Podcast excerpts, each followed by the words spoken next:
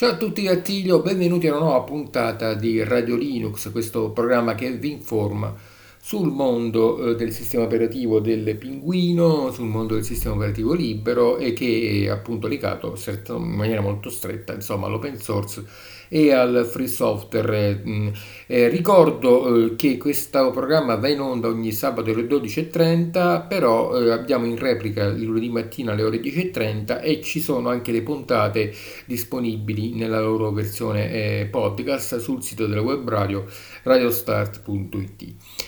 E per iniziare parliamo di Linux Mint. Questa distribuzione è interessantissima, che è uscita nella sua versione stabile proprio nella settimana e che esce nella sua versione appunto Debian 5 Edition, quindi una versione, la LMDE, che interesserà molti perché dà la possibilità di utilizzare software più nuovo, un kernel appunto che è il 5.10 e soprattutto si basa sulla Debian appunto 11, quindi l'ultima uscita.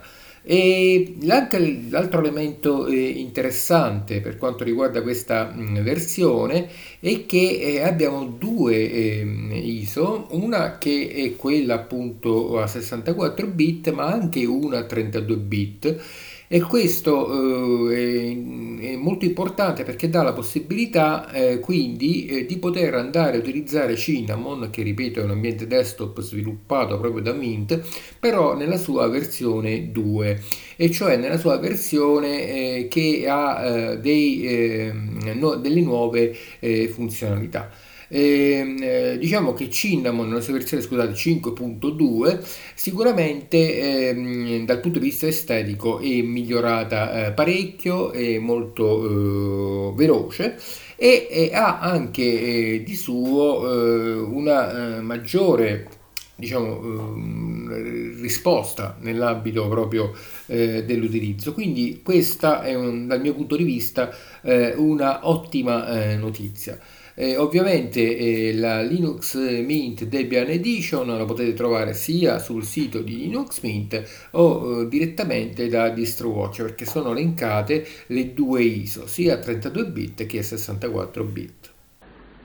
E per quanto riguarda invece Sparky, abbiamo un episodio, come lo vogliamo definire, di dissing, sì, chiamiamolo così, o vengono brutti termini in italiano, quindi il buon Pavru si lamenta sul sito di Sparky Linux che qualcuno su DistroWatch si è lamentato del fatto che Sparky Linux non va bene con SystemD, non parte col boot, eccetera eccetera.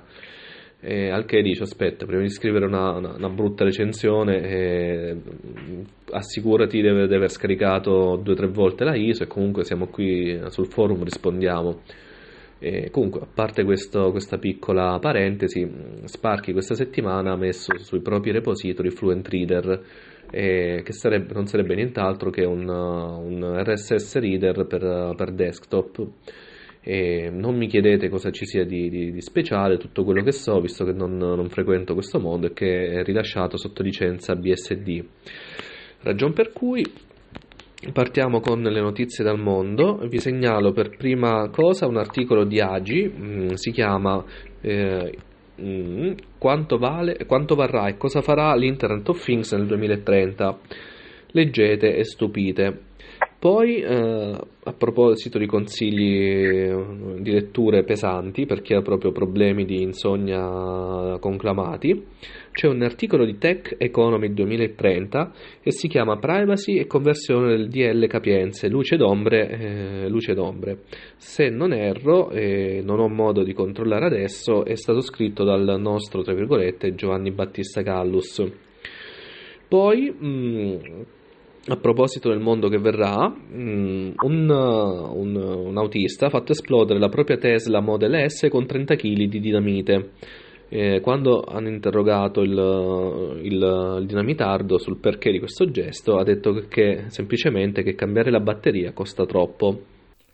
In questa settimana è uscita una nuova versione di una distribuzione molto interessante, perché effettivamente si stacca un po' dalle altre che esistono, in quanto fa delle scelte particolari. Sto parlando di Nitrux.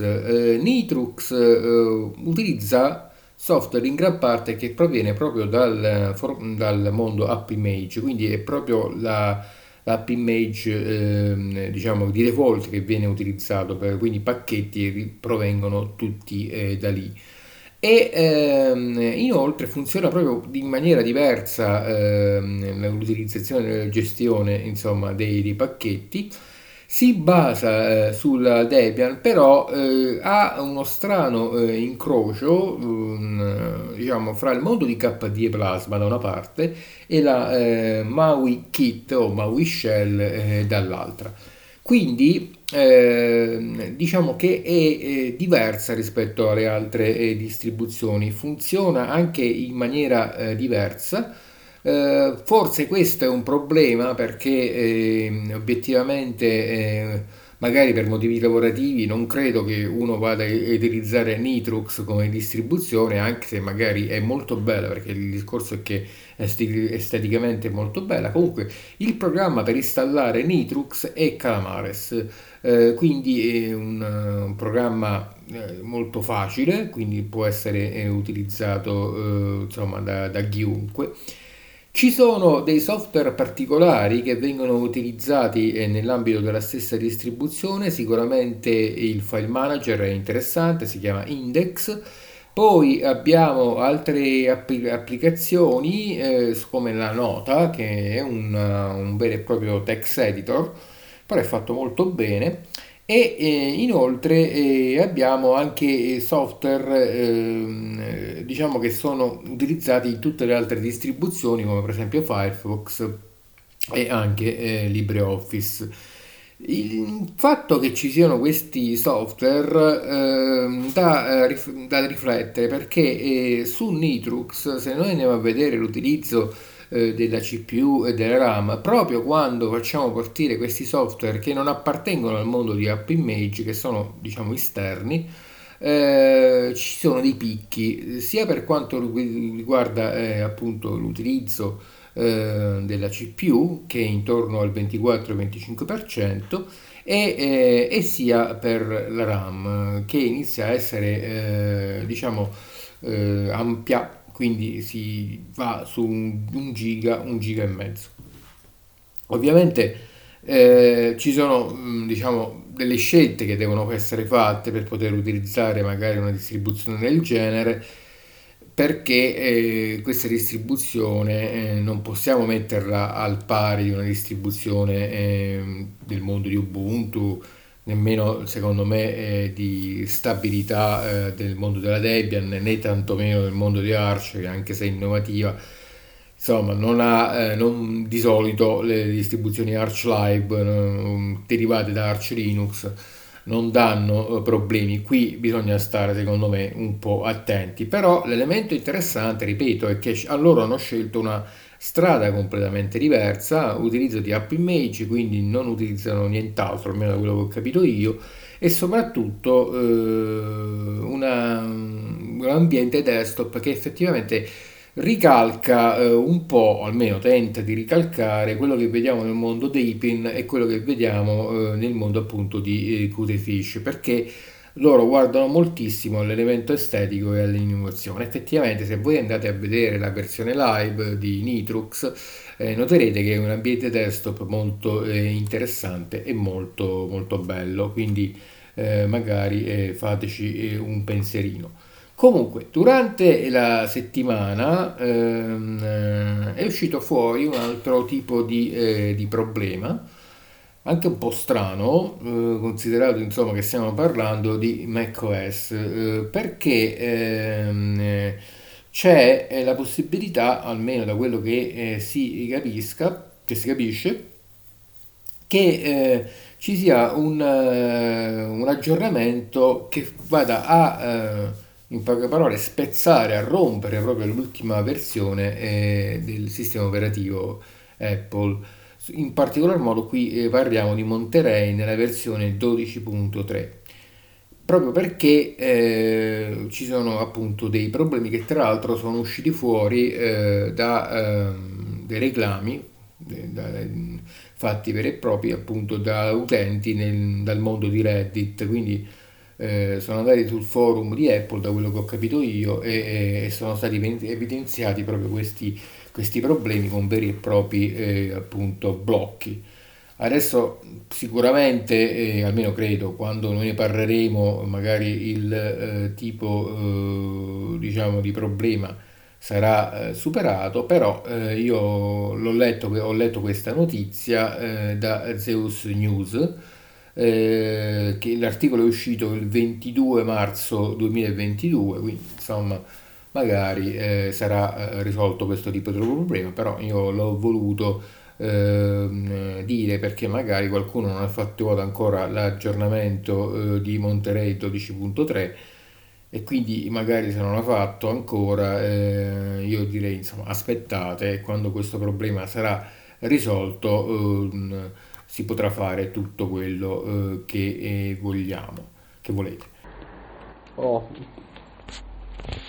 A proposito di insulti liberi, il fondatore di Signal ha detto che Telegram non è affatto sicura, e poi sta a voi, cioè io non ho la competenza tecnica, spero che voi le abbiate e ci facciate sapere all'indirizzo mail radiolinux@radiostart.it quale tra Telegram e Signal è la meno insicura.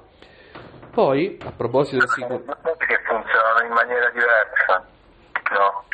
Beh sì, appunto parlo di meno insicura più che più sicura.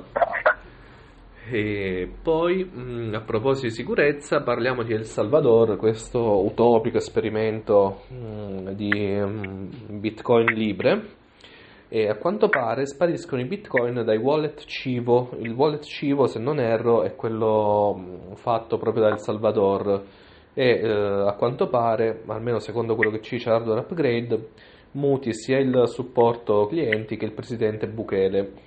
Tu lo sapevi che l'anno scorso è stata attaccata anche la CGIL? Parliamo di rete interna, la CGIL?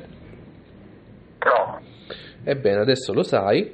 E c'è un articolo di Collettiva.it, si chiama Cybersicurezza e tempo di agire. E nei primi 6 mesi dell'anno scorso i reati informatici sono stati 800 al giorno addirittura. Poi sempre di Collettiva.it segnalo anche la vita digitale va protetta, e si parla dell'Autorità Nazionale per la Cybersicurezza. Poi una notizia che secondo me ti sollucherà un po', la Samsung ha investito anche abbastanza pesantemente nel mercato di Chromebook. Poi durante la settimana c'è stata una nuova versione di KDE Neon, che è la distribuzione secondo me migliore per provare l'ambiente desktop KDE, e quindi c'è stato un aggiornamento. Ricordo che per chi vuole utilizzare KDE Neon ci sono 2 versioni, una versione più stabile mentre una versione per gli sviluppatori, e quindi io continuo a dire che KDE Neon è quello che offre proprio l'ambiente KDE al suo massimo per quanto riguarda il suo splendore. KDE oramai va a vele spiegate, ci sono soltanto complimenti da fare, perché effettivamente anche se magari qualche problema quella c'è, però insomma sono problemi minimi, l'ambiente KDE è veramente molto molto stabile. Torniamo alle nostre notizie al mondo, perché a quanto pare i musei stanno scoprendo TikTok. Si parla del Prado, degli Uffizi, del Metropolitan di New York, ma anche roba più piccola come il Marta di Taranto, e a quanto pare, sfruttando, almeno secondo il nome dell'articolo, l'articolo è dell'inchiesta.it, si chiama Gattini e Van Gogh, e fa vedere appunto il cielo stellato di Van Gogh con tanti gattini arrotolati color al posto delle stelle, per dire. Poi vi segnalo un articolo uscito sul Foglio, un po' attempato questo, ed è il 2021 su Weibo. Weibo penso sia una sorta di social network cinese o di motore di ricerca cinese, e sono uscite le frasi più ricercate su questa piattaforma, chiamiamola così, nel 2021. È interessante notare, secondo la ricostruzione che ne fa il Foglio, che molte delle frasi cercate sono frasi riconducibili a proteste. Ovviamente l'interpretazione non è così scontata, del tipo abbasso la Cina, ma sono cose molto elusive, tipo il Viva Verdi di risorgimentale memoria. Poi parliamo di Meta, perché nel metaverso, ossia Facebook, il Second Life di Facebook, chiamiamolo così, sta già esplodendo la bolla immobiliare virtuale. E ovviamente stanno investendo anche pesantemente grossi marchi tipo Nike o che so io, per assicurarsi che i personaggi che si muovono su Meta possano acquistare in moneta sonante le scarpette Nike o l'hamburger di McDonald's, per dire per fare due nomi a caso. Poi, a proposito di Cina, questa è bellissima, arriva il magistrato robot, riesce a formulare l'accusa per 8 diversi tipi di reato e riesce ad avere una precisione del 97%, non so se per la formulazione dell'accusa oppure per la condanna, però è un esperimento che va avanti dal 2015 questo. Dunque, una notizia interessante di una distribuzione un po' particolare che si chiama Mass OS. L'indirizzo è massos.org, è una distribuzione che prende come base XFCE come ambiente desktop, non è basata su nessun altro tipo di distribuzione Linux che esista, quindi penso che sia from scratch, e tra l'altro cerca almeno di avere come obiettivo uno e uno solo, e cioè quello di rendere la distribuzione più minimale e leggera possibile. Potete andare a vedere il progetto appunto di massos.org, ci sono i vari screenshot e inoltre abbiamo la possibilità di fare il download delle ISO. Ci sono tre tipi di ISO che possono essere appunto downloadate a seconda del firmware che viene a essere utilizzato, quindi possiamo scegliere quale vogliamo, e comunque si parla sempre di computer che hanno 64 bit, almeno da quello che ho letto io. Quindi ripeto, il progetto è massos.org.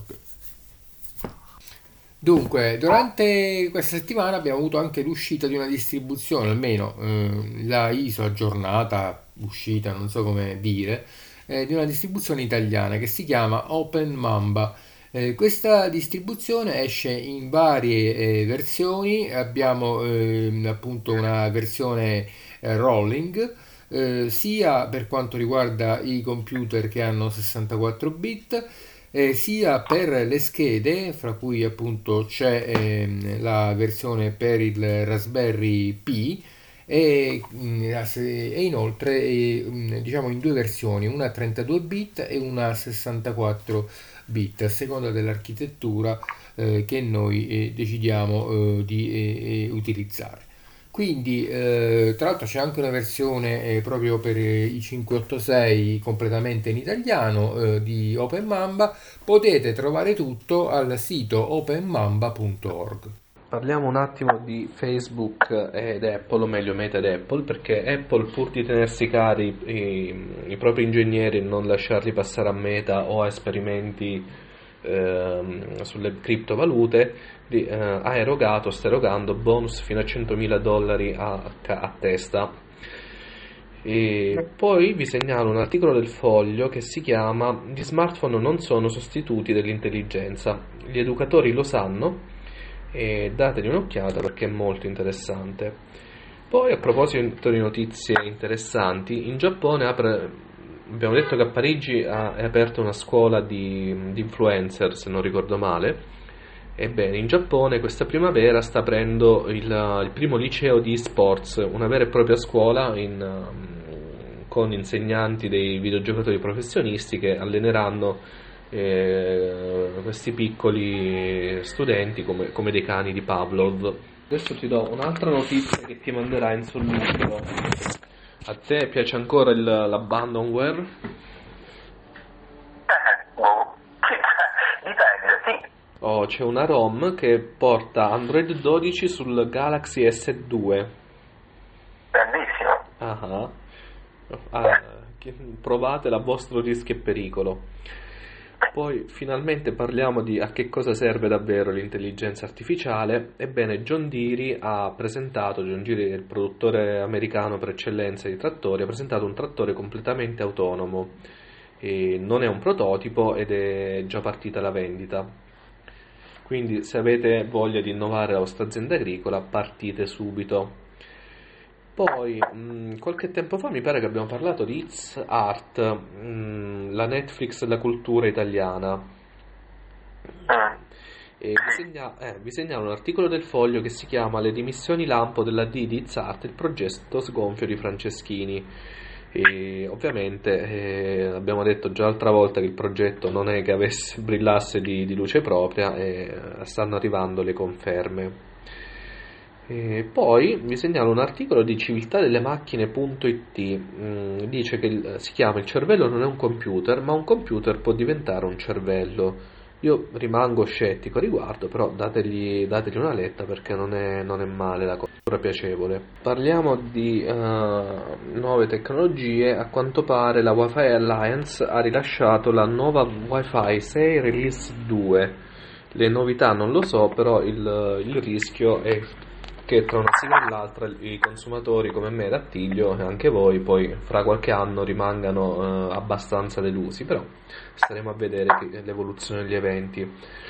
Poi parliamo di NFT ancora, perché c'è uno youtuber morto suicida chiamato Etica, è un'associazione, una fondazione, non mi ricordo, ha fatto gli NFT di questo youtuber morto suicida, e ovviamente i fan sono in rivolta. Poi per chi volesse approfondire basta mettere Etica ed NFT, Etica con la K. E abbiamo parlato prima di M1. Ebbene, Intel è riuscita a prendere alla Apple l'ingegnere che ha realizzato appunto l'M1, e si chiama Jeff Wilcox. E poi vi segnalo, a proposito di Bitcoin, un articolo di fastidio.net che si chiama "L'oro digitale si comporta come tale", ossia vedendo le prime oscillazioni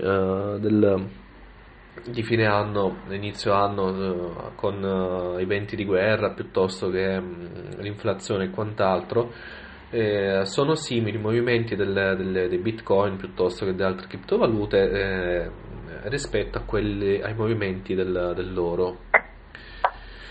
Poi vi segnalo, per chi ha problemi di insonnia, un articolo dell'inchiesta.it, "Come è profondo il pericolo connesso ai deepfake". Ovviamente si parla di informazione manipolata e quant'altro, insomma dategli un'occhiata, perché vale assolutamente la pena, perché ai noi stiamo andando mani e piedi in questo futuro. E poi c'è un articolo di AGI molto molto bello, è intitolato "Raddoppiate nel 2021 le transazioni illegali in criptovalute". Però mi domando e chiedo, se le criptovalute sono nate per garantire l'anonimato eccetera, noi come facciamo a sapere che sono transazioni illegali? Oppure se sappiamo tutto delle transazioni, perché comunque sono byte, non è una transazione in contanti che o hai segnato la banconota, e altrimenti è impossibile risalire a come il possessore di banconota è entrato in possesso, e se è tracciabile, come può essere tracciabile un bonifico di criptovaluta, perché permettiamo ciò? Quella è la mia domanda, io non ancora trovo risposta, però mi fido di quello che leggo. Parliamo di cookie a questo giro, tanto per cambiare. A quanto pare in Francia il garante privacy francese ha erogato multe milionarie a Google e Facebook per l'utilizzo dei cookie. o meglio facebook.com, googlefr, youtube.com non permettono di rifiutare i cookies, quindi in base a questa scusa ha erogato multe davvero salate alle due multinazionali. E, ecco, a proposito di quello che dicevamo prima di tracciabilità e quant'altro, Google Maps ha contribuito alla cattura del latitante Gioacchino Gambino. Se non ricordo male, l'hanno individuato tramite una foto scattata per Google Street, ma vado molto a memoria. E parliamo di Dying Light 2, che è un videogioco. Io non ho giocato nemmeno al primo e non vi saprei dire di che genere sia, però secondo gli sviluppatori, per ultimarlo in tutto dovrebbero occorrere più o meno 500 ore, quindi complimenti, non ho altro da dire. Poi un'altra notizia interessante è quella uscita durante la settimana della versione di Chrome 42, una versione che è molto legata all'utilizzo delle GTK e la possibilità di utilizzare la modalità scura, dark, e molte applicazioni sono state portate sotto GTK4, e cioè appunto Gnome Calculator, Gnome Clocks, Gnome Calendar e altri. A me quello che colpisce invece di questa versione è che invece che si lascia indietro due elementi importanti. Il primo, importantissimo, che è appunto Nautilus, che non è stato portato sotto GTK4, per cui ci potrebbero essere, secondo me, appunto dei problemi nell'utilizzo, però qui stiamo parlando di librerie, per cui dopo alla fine bisogna vedere sul pratico se questi problemi ci sono effettivamente. E soprattutto la stessa cosa, anche se poi viene molto molto meno utilizzata, è stata fatta su Epiphany, che sarebbe il browser web del mondo di Gnome, quindi che non è stato portato ancora su GTK4. Poi è vero che ci sono delle migliorie, dei cambiamenti rispetto appunto agli editor di testo, miglioramenti su appunto la console, tanti altri. Comunque dovremmo vedere poi dal punto di vista pratico il suo utilizzo. Non so se la nuova versione della Ubuntu avrà Gnome 42 oppure 41, dovremmo aspettare per avere delle risposte. Io volevo dire che è uscita la nuova mailing list di Carola Fraiani. La mailing list si chiama appunto Guerre di Rete, è molto interessante perché analizza la situazione informatica in Ucraina e tutto quello che sta succedendo intorno, quindi magari potete andare a appunto iscrivervi al sito di Carola Fraiani. Se andate su Guerre di Rete dovete trovare Guerre di Rete e sicuramente avrete delle notizie molto molto molto precise.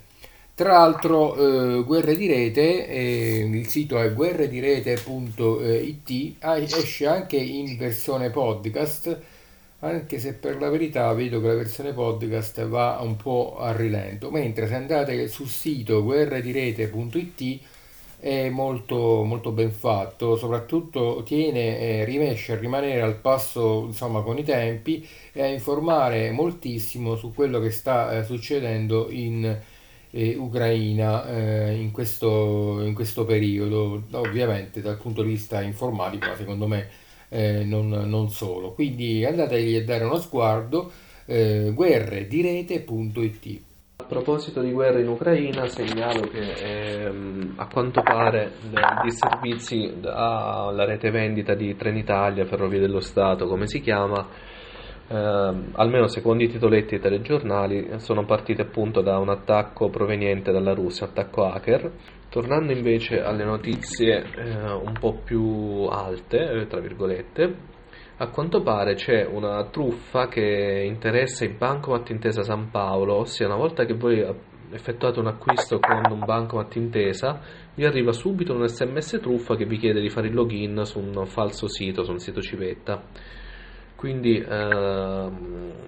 fate attenzione se ricevete SMS del genere, è una truffa che secondo me mi ha lasciato scioccato per quanto è sofisticata. Poi sono state rubate delle GeForce RTX 3000 tanto tempo fa, a ottobre addirittura, e se non erro ne abbiamo già parlato, ma potrei sbagliarmi, e sono spuntate in Vietnam addirittura. Quindi vedete, la globalizzazione funziona e funziona anche bene. Poi noi qualche tempo fa abbiamo detto che l'intelligenza artificiale è riuscita a ricostruire la Ronda di notte di Rembrandt. Ebbene, il museo, se non erro olandese, che la detiene, ha pubblicato online questo quadro con una risoluzione piccola piccola di 717 gigapixel. Se volete andare a dare un'occhiata come ha fatto il sottoscritto, fatelo, perché è davvero un bellissimo quadro e non ho nulla da dire al riguardo. Per concludere, sappiate che Associated Press ha lanciato un mercato di NFT per le opere di fotogiornalismo. Io più ne leggo di queste notizie, più mi perplimo. E poi parliamo di pianistei collettivi. A quanto pare c'è una profonda diatriba tra Google ed Apple, non per quello che voi possiate pensare, bensì perché l'applicazione di messaggistica di SMS iMessage di Apple, come dice il nome, segna in blu i messaggi ricevuti da altri utenti che utilizzano il melafonino e in verde i messaggi ricevuti da utenti che utilizzano Android. E secondo Google questa è una profonda discriminazione che va a colpire gli utenti, i propri utenti. Gli utenti sono scontenti perché cavolo, quello segna che io non riesco a arrivare alla fine del mese perché non mi posso comprare un melafonino, eccetera eccetera. E che vi devo dire, viva il mondo è bello perché è vario. E così siamo giunti al termine di questa puntata di Radio Linux. Vi ricordo che andiamo in replica il lunedì mattina alle ore 10.30, al tempo stesso potete scaricare la versione podcast naturalmente del sito della web radio radiostart.it. Abbiamo pure la pagina di Facebook, fateci sapere quello che pensate, e quindi a me non rimane che salutarvi, darvi appuntamento la prossima settimana, al prossimo sabato, per una nuova puntata di Radio Linux. Ciao a tutti da Attilio.